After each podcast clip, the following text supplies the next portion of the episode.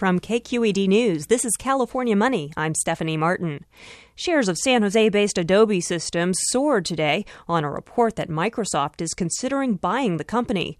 The New York Times says Microsoft CEO Steve Ballmer met for an hour recently with Adobe CEO Shantanu Narayen.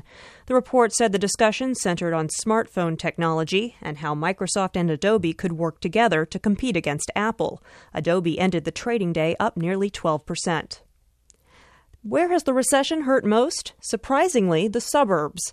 That's according to a new study from the Brookings Institution. In California, portions of the Central Valley and the Southland got the worst of it, but even here in the Bay Area, there are plenty of people struggling. It's a full time job to look for a full time job. Fremont resident Wendy Cody feels lucky. She just found a job after being laid off in March. She says lots of qualified people she knows are still looking. One bright spot remains California's green technology industry.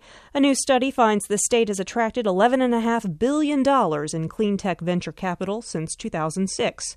That's about a quarter of all global investment in that industry.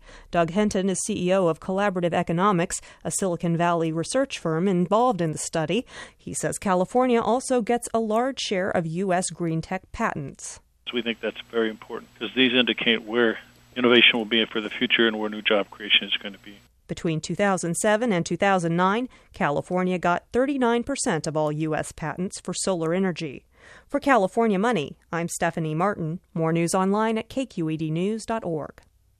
Thank you, Stephanie. Support for Cal- uh, KQED News comes from the California Academy of Sciences, an aquarium, planetarium, rainforest, living museum.